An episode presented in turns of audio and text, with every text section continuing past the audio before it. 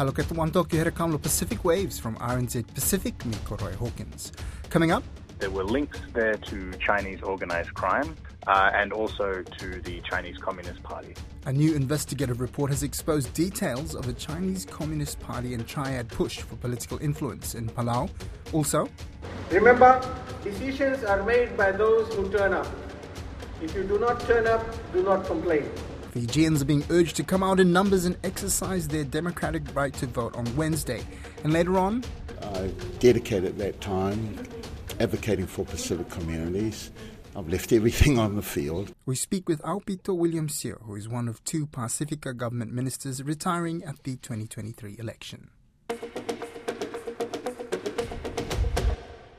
A new investigative report from the Organized Crime and Corruption Reporting Project has exposed details of a Chinese Communist Party and triad push for political influence in Palau. It says the tiny Pacific nation is a key hotspot in the growing rivalry between China and the West, and that organized criminals with links to the Chinese Communist Party are trying to find a way in. I spoke with the project's lead editor for the Pacific, Aubrey Belford.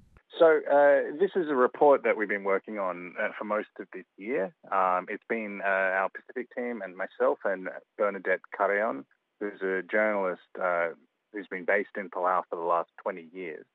Uh, so what we've been looking at, it's actually a pattern repeated across um, a lot of the region uh, and also in Australia and New Zealand and in Southeast Asia, which is basically as China is becoming more assertive geopolitically. Uh, sometimes uh, they've had their interests forward by essentially proxies who are business people and sometimes organized criminals. And so we focused in on Palau uh, because Palau is a country where there's been a really interesting case of this happening. Palau is a very small country, just 18,000 people. And what we found is that there's been a, a series, an interlinked series of uh, Chinese business people involved in a bunch of some quite audacious business plans uh, for the country, uh, and also uh, some illegal businesses. Um, we found online gambling, uh, basically where hundreds of workers from China were coming out to Palau and taking advantage of their fast internet there to run illegal gambling sites uh, that were targeting uh, China. and basically, what we found is that these businesses, um, there were links there to Chinese organized crime, to the triads, uh, and also to the Chinese Communist Party, uh, the CCP. Uh, and we also found that uh, when we looked into how these uh, business people got set up in the country, we found that they made a lot of links with members of the local elites, um, including two former presidents. Now, um, quite a lot to unpack there. Uh, maybe I'll start with were you able to get comment from the, the presidents and, and Palau, any Palauan leaders or people involved on this issue? Sure. We, yeah, we actually were able to speak with most of the Palauans that we wrote about, and they, they were quite forthcoming uh, as well, and and and pretty direct. Um, you know, uh, one of the people that we spoke to was uh, a former president, Johnson Toribiong, who is a lawyer.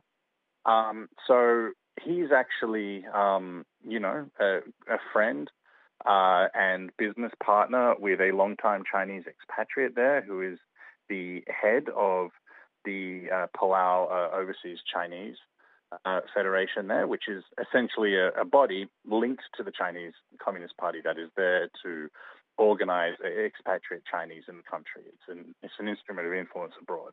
Uh, so he's partners with him in a company in Hong Kong.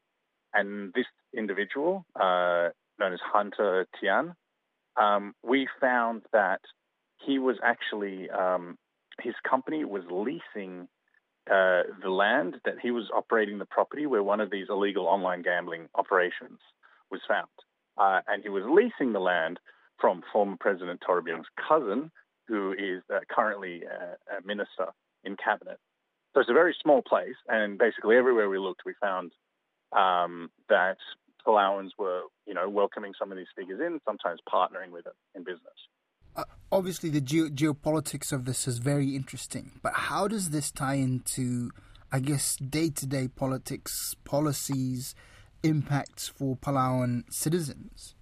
So, I mean, what has happened so far is that Palau, unlike some other Pacific countries, has stayed um, in its diplomatic relationship with Taiwan. It's still very pro Western. So, what we've seen in Palau was that we had these business proxies operating, um, but actually getting shut down a lot of the time. Uh, so, you know, there's been uh, quite a strong resistance in the country uh, to this influence. Uh, and also, I mean, there's quite um, strong foreign pressure you know, Palau is in, in a compact of free association with the United States. So, you know, it is very, very tightly, closely tied to the United States, you know, both financially and in terms of military forces and everything. So, in this case, we haven't seen um, great success, but what it does um, show is the kind of methods that have been used all across the Pacific. Uh, in researching this story, and I don't want to give away any spoilers, but there links between uh, some of the business people we look at and other Pacific countries. Um, for example, some of the people involved with one of the main characters in our story, um, who is a, a senior uh, Chinese triad figure uh, known as Broken Tooth, who was actually uh, jailed in the 90s and the early 2000s for being an organized crime leader. You know, he's now reinvented himself as an international businessman who is, uh, you know, promoting Chinese Communist Party interests abroad. Uh, he tried to set up a casino in Palau, um, and you know his local uh, secret society organization was set up with the help of some prominent Palauans. But when we looked into his network, we found a lot of uh, these people affiliated with Chinese organized crime were traveling around the region using Vanuatu passports. So, you know, it, it is interlinked. Um, and this is something with implications for the whole Pacific. Amazing stuff. Where can people um, read the full article? Uh, where can they access um, uh, this information if they'd like to have a, a proper look at, at the report? Uh, so we are publishing on our website, which is occrp.org.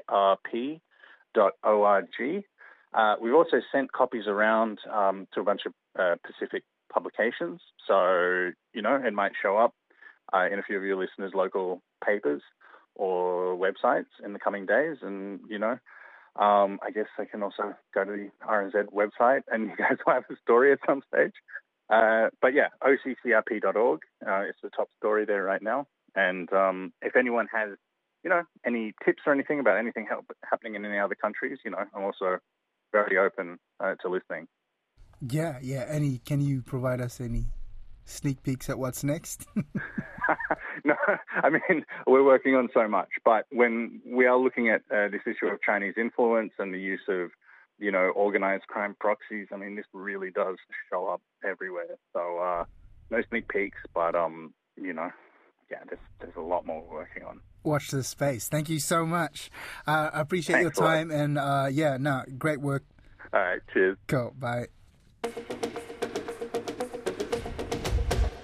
More than 606,000 Fijians are expected to head to the polls on Wednesday to elect a new parliament for a four year term. It's the country's third election under its 2013 constitution. The Fijian Elections Office is ironing out the final details, including a few changes to polling locations, one noteworthy one being the Vatuwaqa Primary School in Suva, Fiji, which will no longer operate as a polling venue after a section of the school was damaged by a fire on Monday.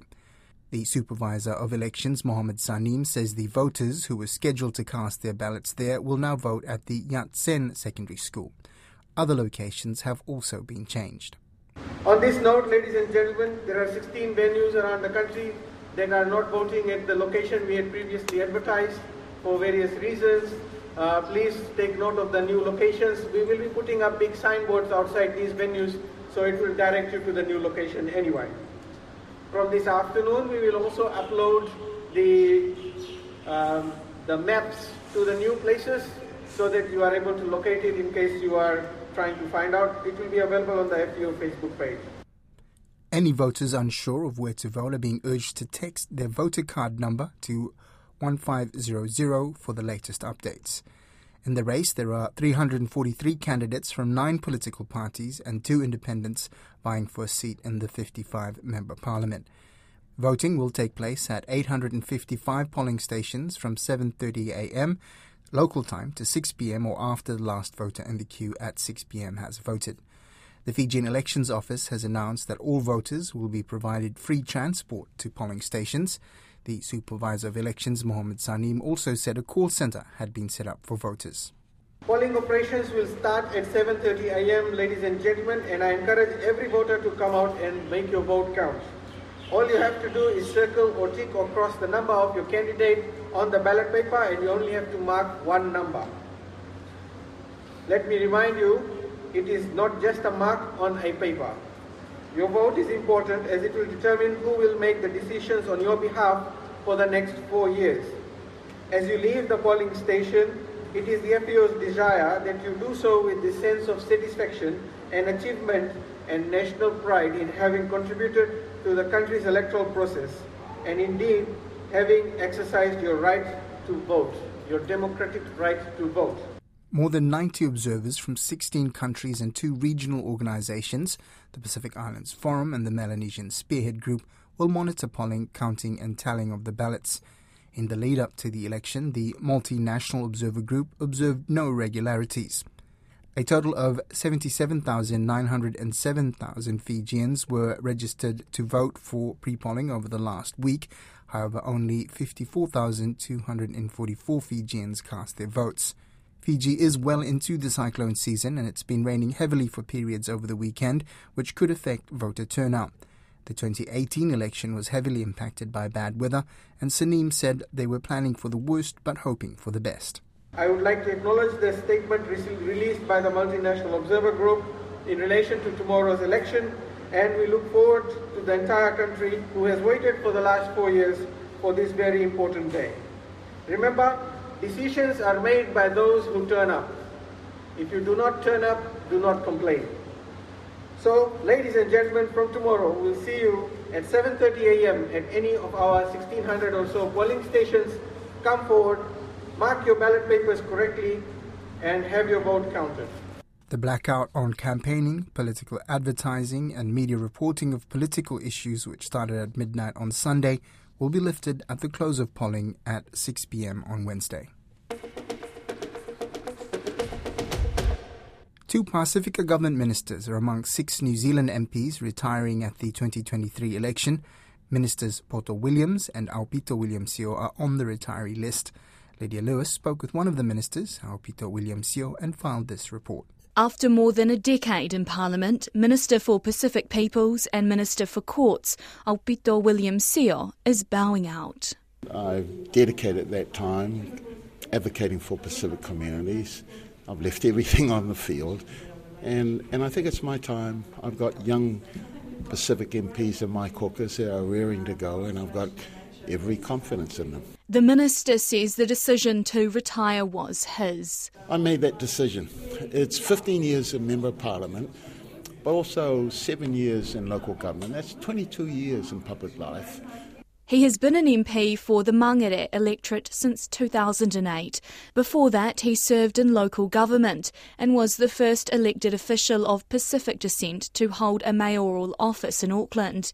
He says being a politician is all consuming, relentless. He sacrificed family time. And I've got other responsibilities as a matai of a very strong extended family across the region. So I've got to pay attention to that side of my life and I've got other challenges that I want to get stuck into.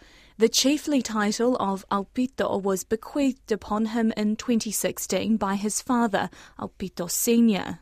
Look, he's just a, a very proud traditional Samoan who believes in the aspirations of being independent, who is very proud of his tradition and proud of Samoa becoming the first independent nation in the Pacific region.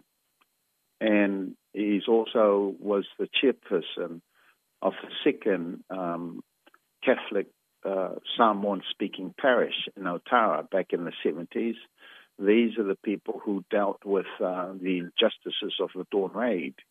And I was a young person that sat on the floor serving him and the elders who were supporting uh, uh, family members who were being deported or who were in prison during, you know, those dreadful Dawn Raid period, one of the greatest stain on Pacific peoples of Aotearoa New Zealand.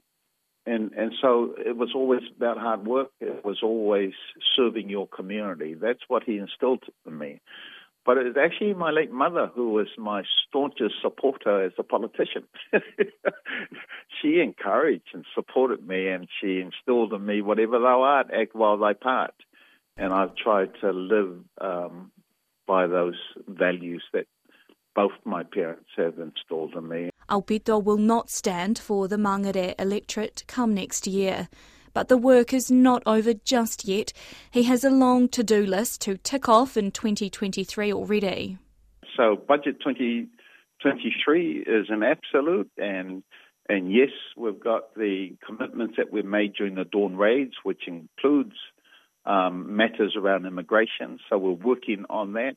And then, of course, I'm hosting uh, the Pacific Education Ministers meeting next year, early next year in March and and of course I've got to launch the uh, Dawn Raids Vakau stories, where we start collecting stories from families from the Dawn Raids period. And then, of course, I've got the second summit of the Pacific Aotearoa Lalanga Fou goals, where we will look back uh, to the first well-being budget um, and reflect on what we have done, um, the investment that we've made, and the impact, and then review what more can we do in lifting Pacific well-being. Um, of course, I've got uh, it's not just Pacific. I'm also the Minister of Courts, so I've got the coronial reform that I've got to oversee, and making sure that we're lining those things up, making sure that we're continuing our support to Te Ao Marama, that is uh, judiciary led in our court system to improve access to our court system, so, you know, I think I can complete all that uh, next year. Aupito says he has confidence in the next generation of Pacifica leaders to stand up when he steps down. Conservation Minister and Disability Issues Minister Poto Williams, who has served for almost a decade, is also bowing out of politics next year. RNZ Pacific is seeking a full interview with Minister Poto, reflecting on her political career. That's Pacific Waves for today. Remember, you can download us for free to your device from Spotify, iHeart, Apple Podcasts. And if you're using Apple, please leave us a rating so others can also find us. Faftai Telelava, Manuia Levayaso.